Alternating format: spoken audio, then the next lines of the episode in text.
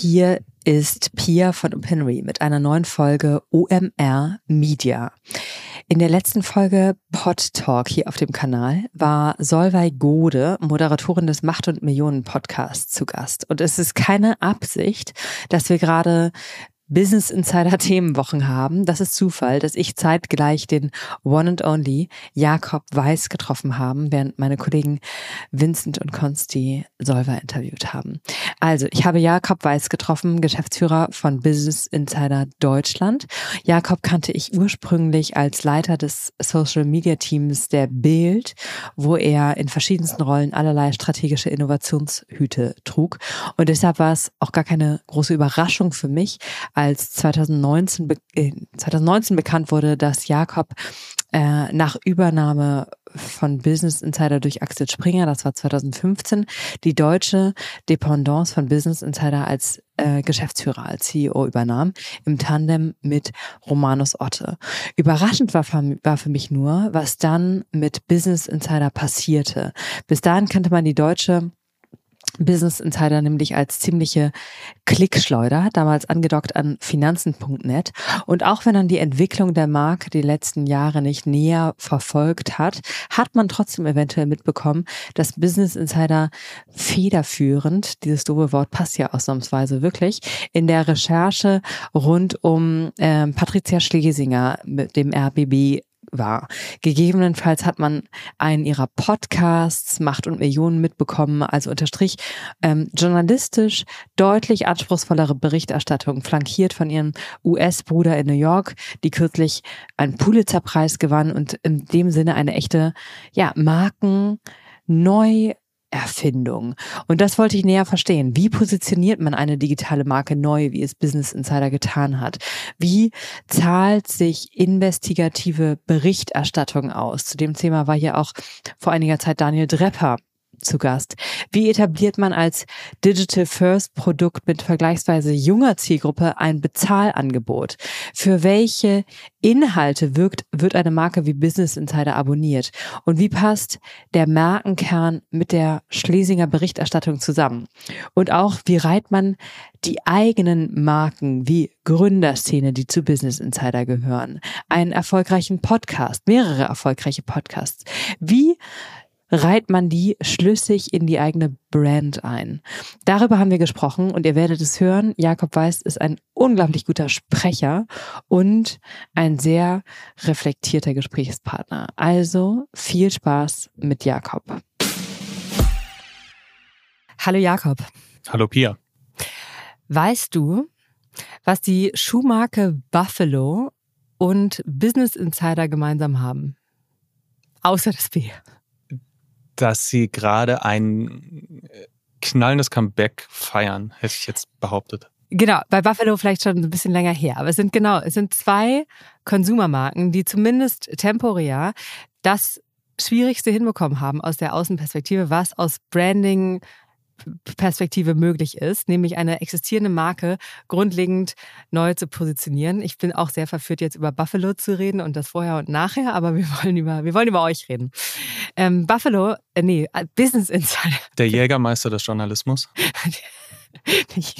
Business Insider ist 2015 in Deutschland gestartet, correct me if I'm wrong, und wurde bekannt, correct me if I'm wrong, als so Clickbait-Schleuder im Reichweitengalopp. Und sieben Jahre später wird die investigative Berichterstattung von Business Insider in der Tagesschau zitiert, Hashtag Schlesinger, und haben eure US-Geschwister einen Pulitzer-Preis gewonnen.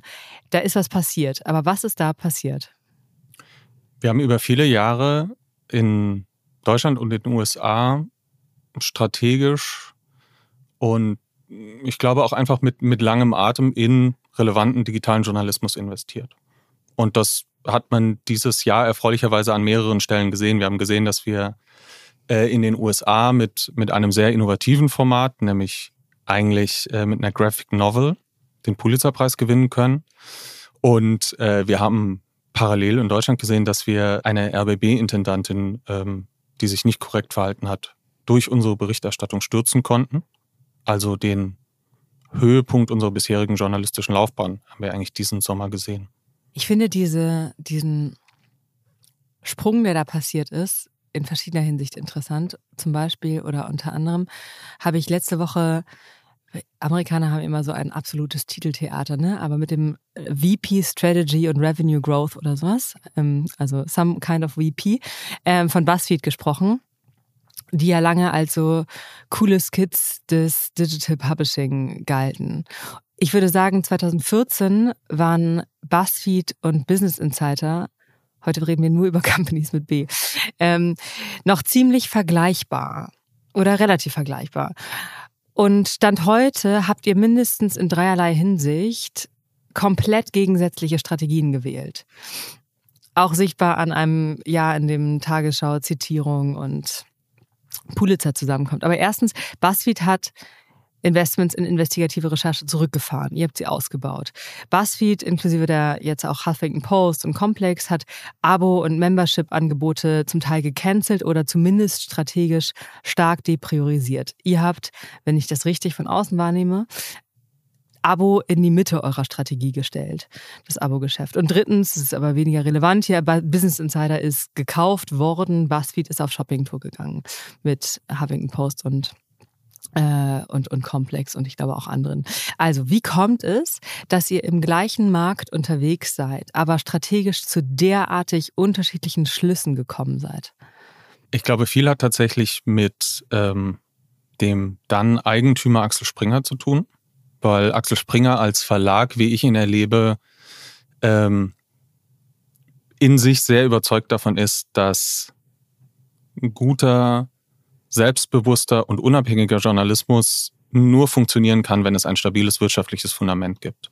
Sodass, glaube ich, spätestens mit dem Kauf von Insider in den USA klar war, dass das das Ziel, also das Ziel Profitabilität, dass das ganz, ganz wichtig ist, eben auch um dieses journalistische Selbstbewusstsein zu rechtfertigen. Und das ähm, galt und gilt in Deutschland in gleichem Maße. Also für die Business Insider Deutschland GmbH, deren Geschäftsführer ich ja auch bin, äh, gibt es ein Spannungsfeld, das lässt sich so beschreiben. Äh, wir haben den Auftrag, unser journalistisches Produkt noch relevanter zu machen und dabei gleichzeitig profitabel zu sein. Also das Wachstum, das wir hier generieren, äh, aus uns heraus auch zu finanzieren.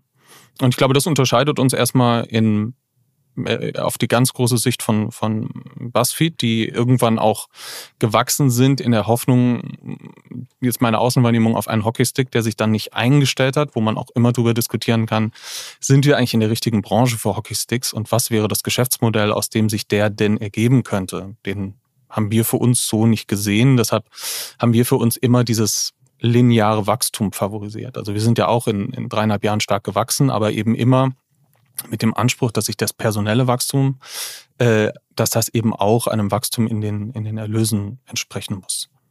Ja, verstehe. Aber gleichzeitig sind, äh, ist eine Investition in ein Abo-Geschäft und ähm, direkte lesergenerierte Umsätze sind ja ein Investment. Ähm, also auch eure Recherche, mit der ihr gerade sehr, sehr äh, groß in der Presse in der Presse wart und sicherlich auch äh, viele zumindest kurzfristige Abos generiert habt. Was für Investments habt ihr gemacht, um Recherchen wie diese möglich zu machen? Mhm. Ähm, das erste und größte Investment war, dass wir uns Ende 2019, nach knapp einem Jahr, entschieden haben, das Investigativteam der Bild am Sonntag zu uns zu holen. Es hatte da vorher einen Kontakt gegeben. Wir hatten gemeinsam an einer Recherche gearbeitet, hatten uns sehr gut verstanden.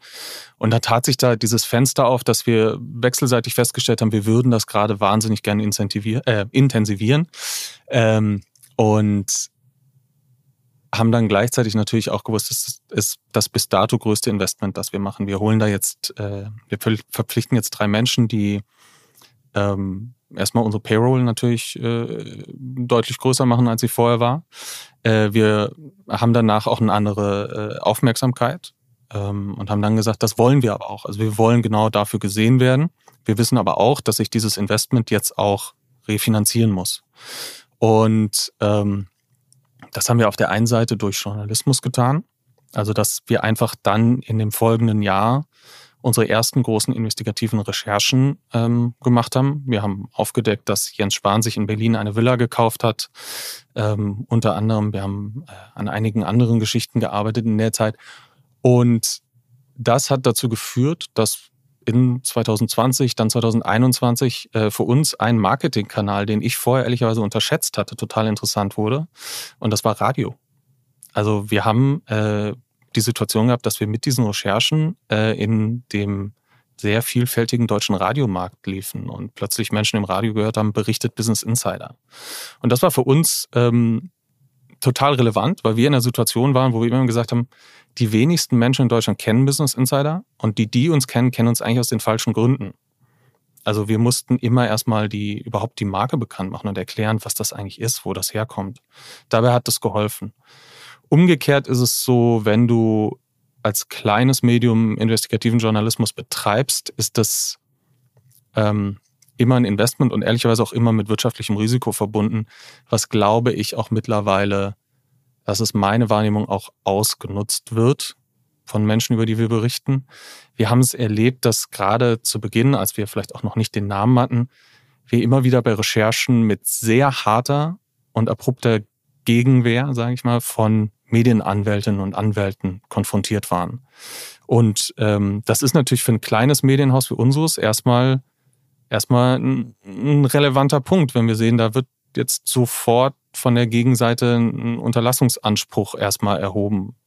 Wir haben dann den großen Vorteil und das unterscheidet uns von vielen kleineren, vielleicht auch lokalen Redaktionen. Wir haben die wahnsinnig versierte Rechtsabteilung von Axel Springer, die sowas einordnen kann. Und wir haben auch einen Gesamtverlag Axel Springer, der im Zweifelsfall uns auch beistehen kann und sagen kann, das ist jetzt für die journalistische Unabhängigkeit und auch die journalistische Bedeutung unserer Berichterstattung relevant, dass wir jetzt an der Stelle einfach auch in eine Auseinandersetzung gehen mit einem erheblichen wirtschaftlichen Risiko. Aber das ist eben auch etwas, was dir bewusst sein muss, wenn du als junges Medienunternehmen in diesen Bereich der Berichterstattung gehst, dass da meine Wahrnehmung eine Professionalisierung des, der Medienanwaltschaft stattgefunden hat, die zumindest mal eine Herausforderung ist für Medienhäuser. Das heißt aber, von einer betriebswirtschaftlichen Perspektive ist der primäre Output, den ihr von diesem Investment äh, wollt, ist äh, so Top-Funnel Aufmerksamkeitsgenerierung, die auch gar nicht immer leicht messbar ist und nicht unmittelbare äh, Abo-Abschlüsse? Ja und nein.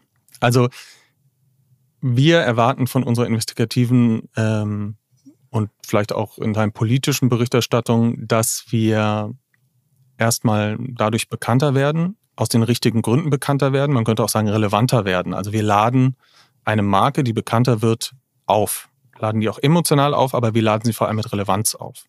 Und das hilft uns natürlich am Ende im gesamten Prozess, Menschen davon zu überzeugen, dass das eine Marke ist, die Geld wert ist. Es ist aber schon so, dass auch bei, bei einer Recherche jetzt rund um Patricia Schlesinger die Abos, die wir im ersten Schritt initial damit verkaufen, das sind ja dann in aller Regel Monatsabos zum Testpreis von einem Euro. Da sehen wir einen sehr, sehr hohen Churn. Und das finde ich überhaupt nicht überraschend, weil erstmal hast du dieses Abo abgeschlossen, weil du einen sehr bestimmten Inhalt lesen wolltest. Und dann ist ja die Frage, was wäre deine Erwartungshaltung, die jetzt, die wir äh, erfüllen müssten, damit du bleibst? Das ist ja für uns wahnsinnig schwer. Wir können unsere investigative Berichterstattung ja nicht zu stark einschränken, um jetzt zu sagen, wir, jetzt können wir nur noch über den öffentlich-rechtlichen berichten, weil er hat gerade die, die Peer-Freiheit genau dafür ein Abo abgeschlossen. Sodass wir das Jahr eher vielleicht, könnte man sagen, Top of Funnel äh, einsetzen. Äh, wir profitieren aber davon, dass unser Produkt für sich in der Tiefe dann gleichzeitig über die letzten drei Jahre gewachsen ist, aber nicht unbedingt an der Stelle über das Investigative.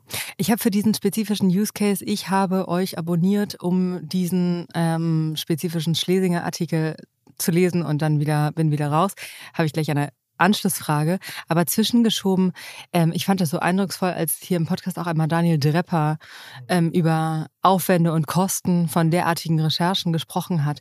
Und jetzt mal auf dieses Beispiel RBW-Recherche. Im Zweifel kannst du nicht alles ganz genau beziffern, aber kannst du ungefähr sagen, A, wie viel Zeit das in Anspruch genommen hat und B, was das gekostet hat in Arbeitszeit letztendlich? Also man kann sagen, dass seit den ersten Geschichten, das müsste im Juni gewesen sein, ähm, unser Investigativchef Jan Wehmeier eigentlich ausschließlich an diesem Thema gearbeitet hat. Ähm, mittlerweile, wir haben bei uns ein Investigativteam, das ist, das ist Jan, der das leitet. Dann haben wir äh, mit Philipp Kaleta und Tobias Fuchs zwei weitere Reporter in diesem Team. Äh, mittlerweile arbeitet das ganze Team überwiegend in diesem Themenkosmos äh, rund um den RBB, mittlerweile auch NDR. Ähm, gleichzeitig haben mein Kollege Kajan Öskens und ich, also die, die Chefredaktion, auch einfach sehr viel Zeit auf diese Recherche verwendet. Wir hatten am Anfang ja auch die Situation, dass der RBB sich ähm, massiv gewehrt hat gegen unsere Berichterstattung. Wir waren mit äh, auch an der Stelle mit äh, einer Unterlassungsaufforderung konfrontiert, äh, die wir entkräften konnten, aber ähm, da ist einfach ja viel Zeit, viel Aufmerksamkeit reingelaufen. Kann ich das konkret beziffern? Ich glaube nicht. Ja, wenn, man kann sich jetzt vorstellen, was, was dieser Typ, äh, was das Team jeweils verdient und genau, wie das, die Arbeitszeit das könnte, könnte man sich vorstellen. Ich kann es aber auch ganz kurz machen. Werden wir in der Lage sein, das am Markt zu verdienen? Nein, auf gar keinen Fall. Und zwar bei weitem nicht. Ähm, mit dieser Geschichte. Und das ähm, glaube ich, und ich habe große Hochachtung vor, vor dem, äh, von der Arbeit von, von Daniel äh, bei BuzzFeed und, äh, und auch jetzt, also was aus dem Team geworden ist. Ähm, ich glaube, dass die das ja in ihrer Zeit bei BuzzFeed, unterstelle ich mal, auch äh, immer gemerkt haben, dass wenn du diese Form der Berichterstattung machen möchtest, dass du immer gucken musst, wie kann ich mir das leisten? Weil rein durch diese Berichterstattung ähm, kannst du dich meine persönliche Überzeugung wahrscheinlich nicht langfristig finanzieren. Und ich glaube, das ist auch eine, eine Punkt, weshalb ich es so wichtig finde, dass wir immer gesagt haben, wir wollen diesen Journalismus auf ein wirtschaftlich gesundes Fundament stellen, weil diese Art von Journalismus ist für unsere Demokratie überlebenswichtig, aber wahrscheinlich aus sich heraus erstmal nicht überlebensfähig. Wie reiht sich das denn ein in euren Markenkern und eure Positionierung, die ihr, ähm, die ihr eingenommen habt? Mhm. Und für welche Inhalte werdet ihr abonniert? Mhm. Ähm, unsere Grundmotivation als Marke global ist äh, Better Every Day. Wir wollen jeden Tag äh, ein kleines Stückchen besser werden. Das gilt für uns, das gilt aber auch für die Menschen, die uns konsumieren. Ähm, für Deutschland übersetzt heißt das für uns, dass wir Menschen helfen wollen, besser informierte Entscheidungen zu treffen, die es ihnen ermöglichen, ihr Leben erfolgreicher zu gestalten. Das heißt, wichtige und mittlerweile, wenn es darum geht, wofür abonnieren uns Menschen kostenpflichtig, ähm, wichtige Themen sind da Personal Finance. Das ist mittlerweile das thematisch größte Team bei uns. Das sind vier Menschen, die nur daran arbeiten. Dann ist es Karriere, ähm, wo wir auf der einen Seite äh, versuchen, Informationen und Ratschläge zu liefern, die dir danach ermöglichen, gute Entscheidungen in deinem Berufsweg zu wählen. Äh, das ist immer unser Anspruch. Wir, wir schaffen Transparenz, wir stellen Informationen bereit. Wir, es ist eher nicht an uns, dass wir dir sagen, was du zu tun hast. Wir glauben, du bist eigentlich sehr gut selber in der Lage, äh, kluge Entscheidungen zu treffen. Wir können aber helfen, Informationen bereitzustellen und Transparenz zu erzeugen. Wir würden zum Beispiel in diesem ähm, Themenfeld Karriere ist Gehaltstransparenz für uns ein ganz spannender Punkt. Also wo wir sagen, wir bitten Menschen anonym in einem Format äh, Gehaltskurve, bitten wir Menschen anonym einmal zu erzählen, wie hat sich ihr Gehalt entwickelt und wie haben sie das verhandelt. Weil wir eben wahrnehmen, dass Menschen in Deutschland immer noch recht wenig über Geld sprechen und das oft dazu führt, dass unsere Zielgruppe, die Young Professionals, in Bewerbungsgesprächen beziehungsweise in Gehaltsgesprächen nicht das Bestmögliche für sich herausholen. Und wenn wir eben Beispiele liefern, einmal wie Menschen ihre Karriere gestaltet, ihr Gehalt verhandelt haben oder aber auch ihr persönliches Geld angelegt haben, dann führt das hoffentlich dazu, dass Menschen daraus für sich kluge Ideen ableiten können und dann selber wiederum informierter und selbstbestimmter und selbstbewusster ihr eigenes Leben gestalten. Wie passt da jetzt eine Schlesinger rein? Ähm, ich glaube, für mich ist das Thema Patricia Schlesinger im Kern eigentlich ein Thema Governance. Also da ist ein, ich vereinfache jetzt, ein Unternehmen RBB schlecht geführt. Jetzt kann man sagen, ist das bewusst schlecht geführt oder ist es einfach schlecht gemanagt, schlecht geführt? Das wird am Ende, glaube ich, jetzt juristisch aufgearbeitet werden müssen. Aber per se, glaube ich, auch da greift einfach unser Anspruch, wir wollen Transparenz herstellen, wir wollen dafür Sorge tragen, dass die Menschen, für die wir schreiben, in beruflichen Umfeldern arbeiten, die sehr viel transparenter organisiert sind. Und ich glaube, so kann man das äh, vielleicht im ersten Schritt erklären. Und am Ende ist es auch einfach äh, ein total relevantes Thema für alle Menschen in diesem Land. Äh, du und ich, wir sind Beitragszahler. Und ich glaube, es ist einfach wichtig für uns zu verstehen, wie wird das Geld, was wir da beitragen, wie wird das eigentlich und wird das in unserem Sinne eingesetzt. Ähm, ich gehe da nochmal tiefer rein oder an einem anderen Beispiel. Ähm, ein mega erfolgreicher Podcast von euch, Macht und Millionen, ist, ähm, wo euer Chefredakteur Kajan Eschkens und äh, Solveig Gode über äh, echte Wirtschaftskrimis reden. Und der Podcast läuft so gut, dass ihr auch ein begleitendes Buch herausgebracht habt, eine Eventreihe gestartet habt. Und Macht und Millionen lässt einen im Vergleich zu anderen Podcasts wie Zeitverbrechen oder The Daily ziemlich in Ruhe mit Eigenwerbung und Konvertierungsaufrufen für Abo- oder Paid-Angebote. Und an diesem Beispiel, wie zahlen sich eure journalistischen Markenwelten, also Macht und Millionen oder Moneymind oder Gründerszene, die 2000, seit 2018, glaube ich, ungefähr zu euch gehören, wie zahlen die auf das Geschäft der Dachmarke BI ein oder seht ihr die als eigenständige, bewusst in sich geschlossene Markenwelten? Also wenn man jetzt in Zukunft mehr Werbung in äh, Macht und Millionen bekommt, dann ist das deine Schuld. dass das sozusagen einmal verbrieft, weil du weißt auf was hin, was wir besser machen könnten. Und das ist äh, unsere Produktfamilie untereinander klüger zu erzählen und klüger miteinander zu vernetzen. Ich glaube, bei Macht und Millionen lässt sich das vielleicht auch dadurch erklären, dass wir am Ende fast ein bisschen selber überrascht waren vom Erfolg dieses Projekts. Also, wie ist das entstanden? Wir ähm, haben hier äh, an der Journalistenschule die, die Journalistenschüler für Business Insider ausgewählt. Da saß ein äh, junger Mann, Tristan Filges, den, den habe ich am Ende gefragt, äh, ob er eigentlich einen Pitch hat oder, oder eine Frage an, an mich hat. Ich finde das immer ganz spannend. Ähm, und dann sagt er, ja, habe ich, ehrlich gesagt. Wieso macht ihr eigentlich keinen äh, True Crime Podcast für Wirtschaftsverbrechen? Ist doch ein No-Brainer. Es ist, dass True Crime im Podcast-Segment extrem gut funktioniert, ist einfach offensichtlich. Und es gibt keinen für Wirtschaftsverbrechen und die seid ein junges digitales Wirtschaftsmedium. Und ich ging aus diesem Gespräch raus und dachte, er hat recht. Er hat komplett recht. Hab mich äh, abends mit, mit Kain bei uns in der Küche äh, zusammengesetzt und gesagt, ich habe eine Idee. Also nicht ich habe eine Idee, eigentlich hatte Tristan eine Idee, ich habe hab mir die erstmal genommen. Ähm, und dann haben wir äh, erstens Tristan eingestellt und äh, zweitens diesen Podcast gestartet. Und haben dann sehr schnell gemerkt, dass er sehr recht hatte, dass das sehr schnell gewachsen ist und dass das mittlerweile so groß ist, dass Menschen im Abo dafür bezahlen. Also wir haben ja ein eigenes äh, Abo-Modell nur für diesen Podcast. Das überrascht mich ehrlicherweise manchmal selber noch ein bisschen. Ich habe ja vor, vor vielen, vielen Jahren, bevor ich Journalist geworden bin, schon mal Events gemacht. Und wenn ich jetzt sehe, wie ähm, unsere Live-Tournee Macht und Millionen, wie gut die verkauft, überrascht auch das mich immer noch ehrlicherweise ein bisschen, so dass wir da, glaube ich, in den Modus schalten müssen, das klüger zu vernetzen, eine bessere Produktfamilie zu bauen.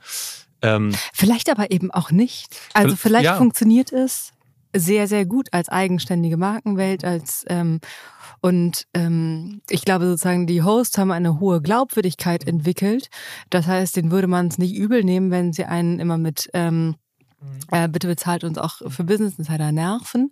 Aber mh, mm, ich finde es eine ebenso legitime, und deswegen war die Frage ehrlich gemeint, eine ebenso legitime Strategie, eine Dachmarke mit vielen hochperformanten Einzelkanälen aufzubauen? Ich, ich, man merkt ja, glaube ich, auch, dass ich darauf keine, keine abschließende, entschiedene Antwort habe, weil ich das selber, wie du auch, noch abwäge. Es ist so, ich, ich habe ein großes Faible für selbstbewusste Marken, für starke Marken, ähm, so dass ich mein erster Reflex immer wäre, Macht und Millionen in seinem Erfolg zu pushen.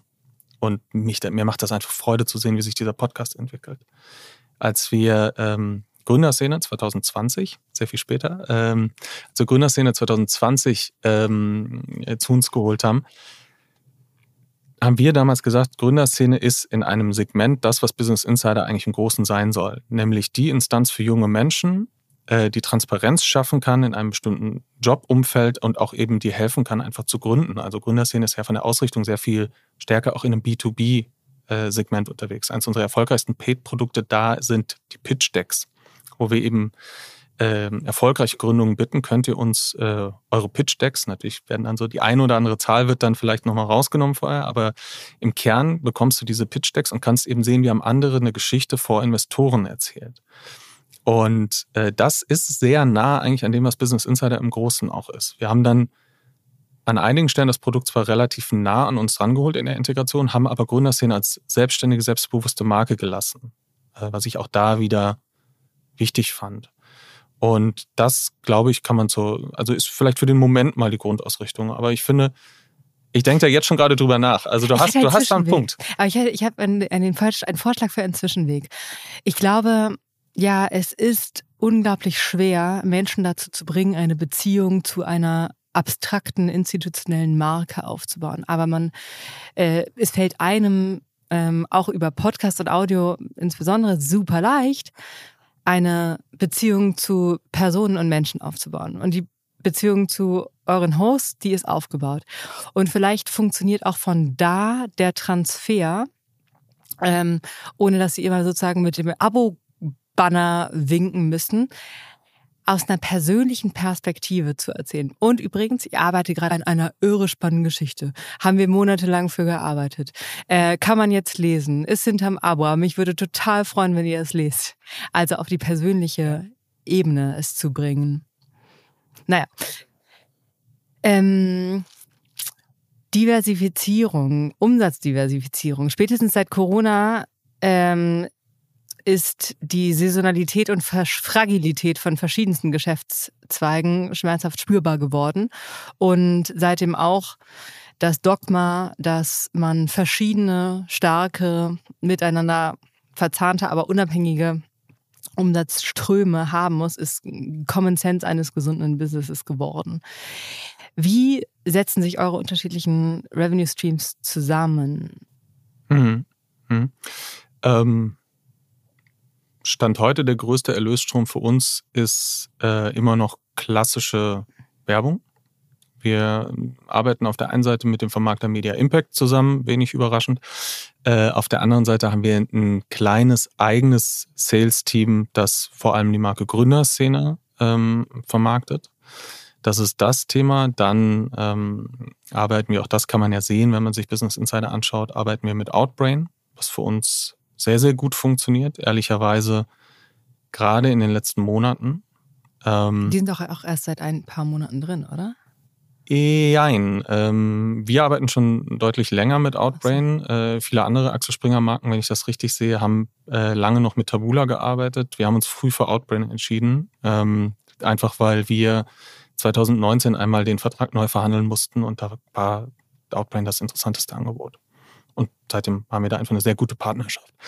Ähm, davon abgesehen, wir haben äh, unsere eigene kleine Jobbörse, das Gründerszene Jobboard, wo wir ähm, ein sehr gutes Geschäft damit machen, Jobs im Startup-Umfeld zu vermitteln. Wir veranstalten Events, im Wesentlichen unter der Marke Gründerszene, seit letztem Jahr auch unter der Marke Business Insider. Und wir haben jetzt den für uns perspektivisch relevantesten Erlösstrom, nämlich äh, die Subscriptions. Und also sind diese verschiedenen Umsatzströme unabhängige Säulen, die nebeneinander stehen?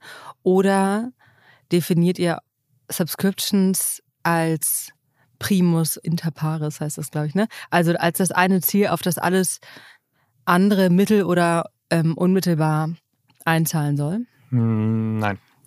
Ähm, das könnten wir uns heute gar nicht leisten. Ähm, und ich bin mir auch nicht sicher, ob es für uns strategisch der richtige Weg wäre. Ich glaube, es gibt ja in der Medienbranche so eine leichte Tendenz zu sagen, guck mal, die New York Times hat das gemacht, das hat wahnsinnig gut funktioniert, dann ist das jetzt der Weg. Und ich glaube, das allererste, was man sich da bewusst machen sollte, ist, du bist nicht die New York Times. Und was dort funktioniert hat, muss überhaupt nicht bei dir funktionieren. Kann natürlich, muss aber nicht. Und wir sind nicht das erste Abo, das Menschen abschließen, weil wir kein Grundversorger sind. Also die Motivation, aus der heraus du bei Spiegel oder Bild ein Abo abschließt, ist, weil du Nachrichten lesen möchtest, uneingeschränkt äh, im Wesentlichen. Und dann hat natürlich jeder seine Ausdifferenzierung. Man zahlt bei euch so 5 Euro im Monat oder ist das dynamisch? Ähm, du zahlst bei uns nach dem, also kommt natürlich darauf an, in welchem Abo du drin bist. Ähm, wir, du zahlst im Testmonat 1 Euro, danach zahlst du 12,99. Dann gibt es noch das Jahresabo für 59 Euro. Ja, genau. ähm, ja. Und gibt auch noch ein Zweijahresabo. Ehrlicherweise die Zahl, auf die wir ja äh, am meisten gucken, ist äh, der APU. Also wie viel verdienen wir eigentlich dann über den Daumen mit den Nutzern? Der ist bei uns erstaunlich hoch. Das freut uns total. Also wir, wir liegen jetzt gerade bei 6,50 Euro. Das ist, ein, das ist ein schöner Wert, ist aber auch Ergebnis dessen, dass wir mittlerweile weniger auf das Wachstum total gucken. Also unser Ziel ist es nicht, möglichst viele Abonnenten und Abonnentinnen zu haben, sondern ähm, möglichst gutes Geschäft an der Stelle zu machen. Das heißt, wir optimieren zum Beispiel dahin, dass wir möglichst viele Jahresabonnentinnen haben. Das ist für uns interessanter, als jetzt ganz viele Testabos zu haben, die dann alle nach einem Monat rauschurnen. Ähm, ja. Was müsste passieren, dass äh, ihr in einem Jahr sagt, ihr habt die Subscription-Nuss geknackt? Ich glaube, für den Moment, wir haben sie so ein bisschen für uns geknackt. Also wir wissen mittlerweile sehr genau, wofür Menschen bei uns ein Abo abschließen und es gelingt uns so Schritt für Schritt äh, immer weiter den Churn zu reduzieren. Wir sehen, dass der APU steigt. Das sind alles erstmal Zahlen, die uns optimistisch machen. Wir waren initial optimistischer, was das Wachstum an sich angeht. Ich glaube, wir haben, haben unterschätzt. Initial heißt 2019, oder? 2019 waren wir noch der Meinung, wir können froh sein, wenn wir in zwei, drei Jahren überhaupt schon so weit sind. Ja. Äh, haben es dann sehr viel früher äh, festgestellt, wir können jetzt Geld dafür verlangen. Aber ich sag mal, vor, vor einem Jahr, als das gestartet ist, wir hätten uns damals erhofft, bei etwas mehr Abonnenten Ende des Jahres rauszulaufen, als wir es tun. Und ich glaube, wir haben unterschätzt, dass wir eben nicht nur dich davon überzeugen müssen, für Business Insider zu bezahlen, sondern dass wir dir davor erstmal erklären müssen, was das eigentlich ist. Und das, was jetzt da gerade die letzten Wochen passiert ist, dass wir plötzlich in der Tagesschau, im Heute-Journal, in den Hauptnachrichten bei RTL, also dass wir einfach in der Woche viele Millionen Menschen in Deutschland erreichen und denen auch einmal zeigen können, was, was hier journalistisch passiert, das ist ja eine relativ neue Entwicklung. Das hilft jetzt natürlich nochmal. Da bist du dann wieder an dem Punkt, was trägt eigentlich die investigative Recherche bei zum Abo? Halt dann am Ende auch das. Aber das merken wir schon. Also es, ich könnte mir vorstellen, dass es einem etablierten Medium leichter fällt, Menschen initial davon zu überzeugen, für dieses Abo zu bezahlen. Aber eben auch, weil einen Nachrichtengrundversorger abonnierst du, damit du Nachrichten lesen kannst. Dein lokales Medium auch da ist der Use Case ja sehr klar. Du willst einfach lokal Nachrichten bekommen. Was ist denn unser Use Case? Und ich glaube, dass den Menschen einmal überzeugend zu vermitteln, dass wir in ihrem Leben einen geldwerten Mehrwert stiften können. Das ist einfach ein Prozess, den haben wir etwas unterschätzt. Ich bin sicher, ihr hattet jetzt sozusagen einen Schlesinger Bump, oder? Ja. ja.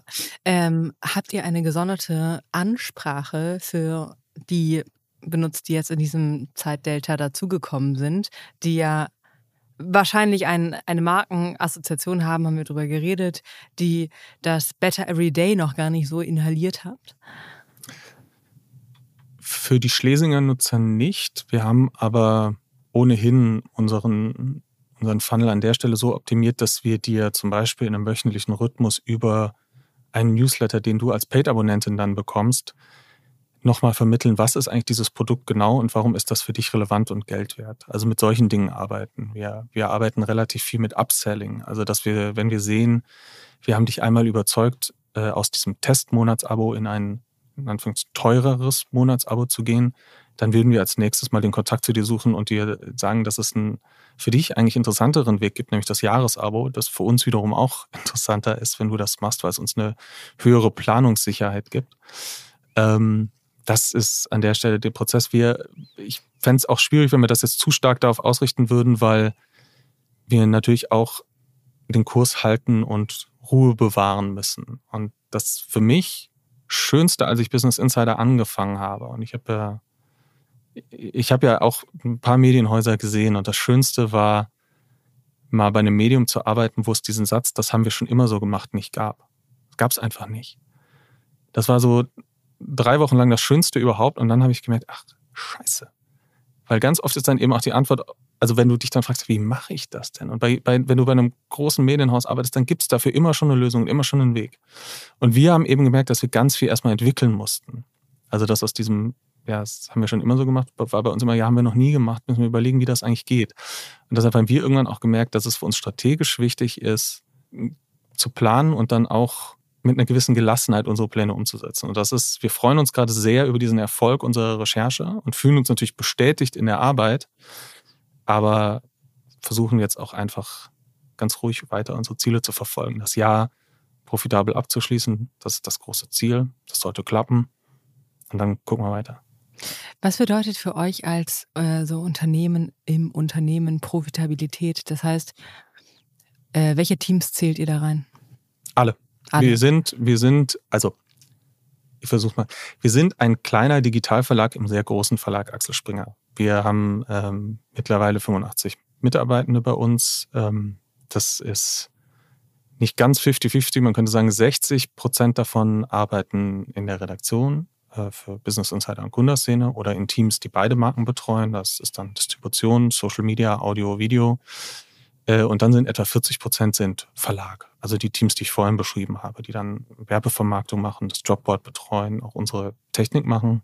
Genau, Produkt ist das Zentral Business Insider in, in New York oder ist das? Nein. Wir, ähm, wir haben uns 2019 entschieden, unser Produkt selber zu machen. Selber heißt an der Stelle, wir arbeiten mit einem niederländischen Dienstleister zusammen. Unser komplettes Produkt ist WordPress-basiert, also sehr, sehr lean. Ähm, das funktioniert erstaunlich gut für uns. Also ich würde immer sagen, das gehört zu den rückblickend auch besten Entscheidungen, das komplett selbstständig und lean aufzustellen. Ähm, wir haben aber auch das Glück, dass wir einen ganz tollen Produktchef haben, der das mit einem sehr kleinen Team für uns umsetzt. Also unser Produkt, das sind am Ende drei Menschen. Ähm, genau, das sind wir. Es gibt einige Schnittstellen, an denen wir auf Axel Springer zurückgreifen, was uns sehr hilft. Das sind dann eher äh, sag ich mal, die, die ganz großen Themen. Ähm, wir, wir haben das Glück, dass wir uns bei, bei äh, People, bei Finance an einigen Stellen Rat holen können. An anderen Stellen ist natürlich dem Verlag auch daran gelegen, zu verstehen, was wir hier machen. Oder Legal äh, wahrscheinlich auch. Legal auch. auch. Legal äh, ist für uns, äh, also ich glaube, ohne die journalistische oder medienrechtliche Rechtsabteilung von Axel Springer hätten wir gerade in der Anfangszeit große Probleme gehabt das so umzusetzen. Und das ist das, was ich von kleineren äh, Medienhäusern auch immer wieder höre, dass das einfach, dass es dir mittlerweile passiert als sehr kleine, ähm, äh, sehr kleine äh, Regionalzeitung, dass du eine Recherche gegen den örtlichen Unternehmer oder über den örtlichen Unternehmer betreibst und dann kriegst du plötzlich Post von einer der großen Berliner Kanzleien. Und das ist, äh, ich nehme das als eine neue Entwicklung wahr. Das heißt, wenn du aus der Realität von, ähm, wann waren wir denn da jetzt, 2018, 2019 kommst, Business Insider als Reichweitenschleuder und heute wahrscheinlich 2019 auch profitabel. Das heißt, wie hat sich diese Kurve, die Profitabilitätskurve entwickelt? Wann habt ihr die schwarze Null wieder geknackt? Erstmal hieß es wahrscheinlich investieren. Genau. Wir hatten eigentlich zwei große Investitionsphasen ähm, bei BI und das war einmal noch in 2019. Ähm, wir haben 2019 ein neues CMS eingeführt. Wir haben auf einen Schlag im ersten Jahr, ich glaube, zehn, zehn Menschen eingestellt, also das Team deutlich vergrößert, sind nach Berlin umgezogen von Karlsruhe und haben dann ähm, im zweiten Schritt das ist das Jahr 21 gewesen, da haben wir dann nochmal strategisch investiert und haben eben für uns entschieden, wir wollen Paid Content einführen. Das ist, das sind für uns dann immer vergleichsweise große Investments, die wir aber immer mit dem Anspruch geplant haben, dass die sehr schnell als Case auch positiv drehen. Das waren, glaube ich, unsere zwei, ja, das waren die zwei großen Investitionsphasen. Dann hatten wir natürlich, äh, wie ja alle, zwischendurch noch einmal mit der Corona-Pandemie äh, zu kämpfen. Auch dieses Jahr ist äh, betriebswirtschaftlich äh, interessant. Mhm. Äh, das, äh, das gilt natürlich nicht nur für die Firmen, über die wir berichten, sondern es gilt auch für uns selber. Also ich glaube, ich habe, nein, ich weiß, dass ich äh, in diesen dreieinhalb Jahren, die ich das jetzt mache, äh, sehr viel darüber gelernt habe, wie dieses Geschäft funktioniert, und zwar in Ausnahmesituationen. Also das aber auch das verbindet mich ja mit jedem anderen, der in diesen Jahren Geschäft betrieben hat. Genau, nochmal zum Abschluss zu dir, Jakob. Du bist deinen CEO-Posten 2019 angetreten. Vorher warst du fünf Jahre bei Bild. Wie würdest du deine eigene Evolution als CEO und Manager in diesen drei Jahren beschreiben? Wie hat dich deine Rolle verändert? Ich habe so 2010, 11, bevor ich zu Axel Springer gekommen bin, habe ich als freier Journalist in Berlin gejobbt, habe mein Praktikum gemacht, habe danach so freie Gigs für diese Medienhäuser bekommen und konnte davon, konnte davon mein Studium finanzieren. Und habe aber gleichzeitig gemerkt, dass diese Branche, die mir so wahnsinnig gut gefällt, in einer schweren Krise steckt, dass dieser Journalismus in einer Krise steckt. Und habe damals gedacht, Mensch, wenn das passiert, dann möchte ich, wenn wir da gerade auf den Eisberg zufahren mit der Titanic, dann möchte ich wenigstens ganz, ganz schnell nach oben, um noch rechtzeitig an ein, an ein Steuer zu kommen. Journalismus ist für mich eine Leidenschaft und ich halte es wirklich für entscheidend für die Demokratie, in der wir leben, dass es unabhängigen Journalismus gibt. Das war meine Motivation. Und ich hatte 2012 die Gelegenheit, äh, mich an der Axel Springer Akademie äh, zu bewerben und dann auch angenommen zu werden. Und habe dann die ersten Jahre Bild eigentlich damit verbracht, wie viele andere auch in dieser Zeit, so 14 bis 16, die Krise des Journalismus zu fixen und habe irgendwie Produktinnovation betrieben und habe versucht, Journalismus besser zu machen. Und je länger das ging, desto mehr habe ich verstanden, dass ich einen gedanklichen Fehler gemacht hatte. Dass Journalismus nicht in der Krise steckt. Der deutsche Journalismus noch mehr vielleicht als der amerikanische, aber auch der amerikanische Journalismus ist wahnsinnig gut. Wenn man jetzt wie wir ein junges Medienhaus äh, führt, merkt man ja, mit was für Konkurrenten man das zu tun hat. Also was für tollen Wirtschaftsjournalismus gibt es in Deutschland.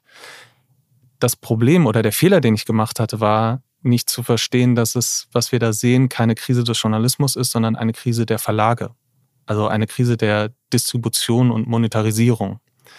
Und dass wir eben damit konfrontiert sind, dass der ursprüngliche Vertriebs- und äh, Erlösweg, den wir für Journalismus gewählt hatten, die gedruckte Zeitung, dass das endet und äh, dass wenn wir weiter diesen Journalismus haben möchten, ähm, an dem mir so viel liegt, dann müssen wir in der Lage sein, weiter Menschen damit zu erreichen und damit ausreichend Geld verdienen, um ihn eben auch machen zu können. Und das war das, was sich dann bei mir so Schritt für Schritt immer mehr zusammensetzte. Und dann habe ich saß ich da 2019 auf, auf glühenden Kohlen, habe gemerkt, ich habe ich hab da einen Fehler gemacht und ich will da jetzt, ich will da reingucken. Und dann. Also auf den, um zum Steuerrad der, der Titanic zu kommen, musst du die Seite wechseln sozusagen. Ja, oder mal, oder, oder auch mal verstehen. Ich, ich glaube, ich hatte zum ersten Mal das Gefühl, ich habe gerade verstanden, was das Problem ist. Mhm. Und ähm, das ist ja ein ganz schöner Moment, wenn man, wenn man lange sucht, endlich versteht, wo der Haken ist. Äh, und hatte dann ähm, das Glück, dass ich eigentlich zufällig bei einem, bei einem Mittagessen mit, mit Matthias Döpfner saß. Und ähm, wir sprachen und wir sprachen auch, ich war damals noch bei Bild, wir sprachen über Business Insider.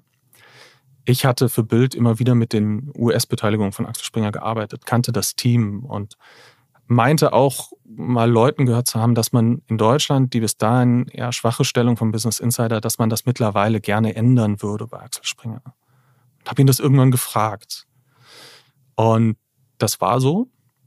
Und dann ging ich von diesem, von diesem Mittagessen, das das war, ging ich weg und dachte, boah, eigentlich kommt da gerade alles zusammen. Du kannst, du hast da die Möglichkeit, genau diese Probleme, die du identifiziert hast, zu beackern, zu gucken, ob du es kannst. Das ist ja auch immer eine Riesenfrage. Also besser wissen ist eine Sache, besser machen ist eine ganz andere. Ähm, aber du hast da jetzt vielleicht die Möglichkeit. Und dann habe ich abends, das, ich glaube, ich habe keine E-Mail in meinem Leben so lange äh, immer wieder hin und her bewegt und habe irgendwann abends eine E-Mail geschrieben und gesagt, äh, lieber Matthias Döpfner, ich glaube, Sie wollen bei Business Insider äh, was anders machen. Und wenn ich recht habe mit meiner Vermutung, dann würde ich wahnsinnig gerne mit ihnen reden. War das tatsächlich die E-Mail oder war das, war das mehr, das war, war jetzt, mehr Fleisch? Da war ein bisschen mehr Fleisch. Ich habe natürlich schon erklärt, warum ich auch glaube, dafür qualifiziert zu sein, dass ich ähm, eben mich eigentlich meine berufliche Laufbahn bis dahin mit Distributionsstrategie, mit Produktentwicklung äh, beschäftigt habe, dass ich Teams bei Bild geleitet habe, die sich in diesem Spannungsfeld zwischen äh, Social Media, Paid Content, Video beschäftigt haben und dass ich eben das US-Team gut kannte und dass ich in meiner letzten Rolle bei Bild, wo ich eigentlich schon an der Schnittstelle zwischen Redaktion und Verlag war, dass ich da aus meiner Sicht ja einfach ein ganz gutes Skillset zusammen hatte, um mich, um mich dafür mal zu bewerben. Und dann ja, habe ich meine Mütze über den Zaun geworfen. Und die Mütze wurde aufgefangen, noch ein zweiter Hut dazu gesetzt. Und genau, ich habe dann, ich hatte, off you went. ja, ich habe dann äh, mit mit Romanus, der dann dazu kam, genau, es gab eine zweite Mütze über dem Zaun, ähm, der auch gesagt hat, ich, ich interessiere mich für dieses Projekt, habe ich eine, eine Doppelspitze gebildet bis äh, Mitte dieses Jahres. Das war eine, eine tolle Zeit, weil was einem, glaube ich, also was mir selten passiert ist in meinem Leben, was aber für, für diese berufliche Beziehung gilt, ist, dass wir uns in vielen kleinen Dingen nicht immer ganz einig waren und da eine sehr gute Reibung erzeugt haben, in den großen Dingen äh, aber sehr einig waren. Und das hat total viel Spaß gemacht. Romanus hat sich dann äh, Mitte des Jahres oder ehrlicherweise schon deutlich früher, aber wir haben dann gemeinsam überlegt, wie kann das aussehen, entschieden, er möchte dieses Abenteuer Business Insider auf eine andere Art fortsetzen, nämlich als Redakteur. Das war ein mega guter oder ich fand spannender Move, dieses die Rolle nach unten zu verändern. Total, aber es ist auch eine BI-Geschichte. Also das ist genau das, über das wir immer wieder schreiben, dass wir Menschen vermitteln wollen, dass man Karrieren selbstbewusst und selbstbestimmt gestalten kann. Und genau das ist das im Kern. Und das war auch der Grund, warum das und das, was ich gerade über unsere Zusammenarbeit gesagt habe, war der Grund, warum wir sehr schnell gesagt haben, dass wir das ja auch für uns beide nicht ganz einfache Konstrukt, dass wir zweieinhalb Jahre lang, äh, fast drei Jahre lang ähm, gleichberechtigt diese Firma geleitet haben und jetzt bin ich sein Chef, dass wir das riskieren wollen. Und ich glaube, das ist auch der Grund, warum es sehr gut klappt. Vielleicht machen wir dazu nochmal eine Folge mit euch beiden. Total gerne. Danke, Jakob. Vielen Dank, Pia.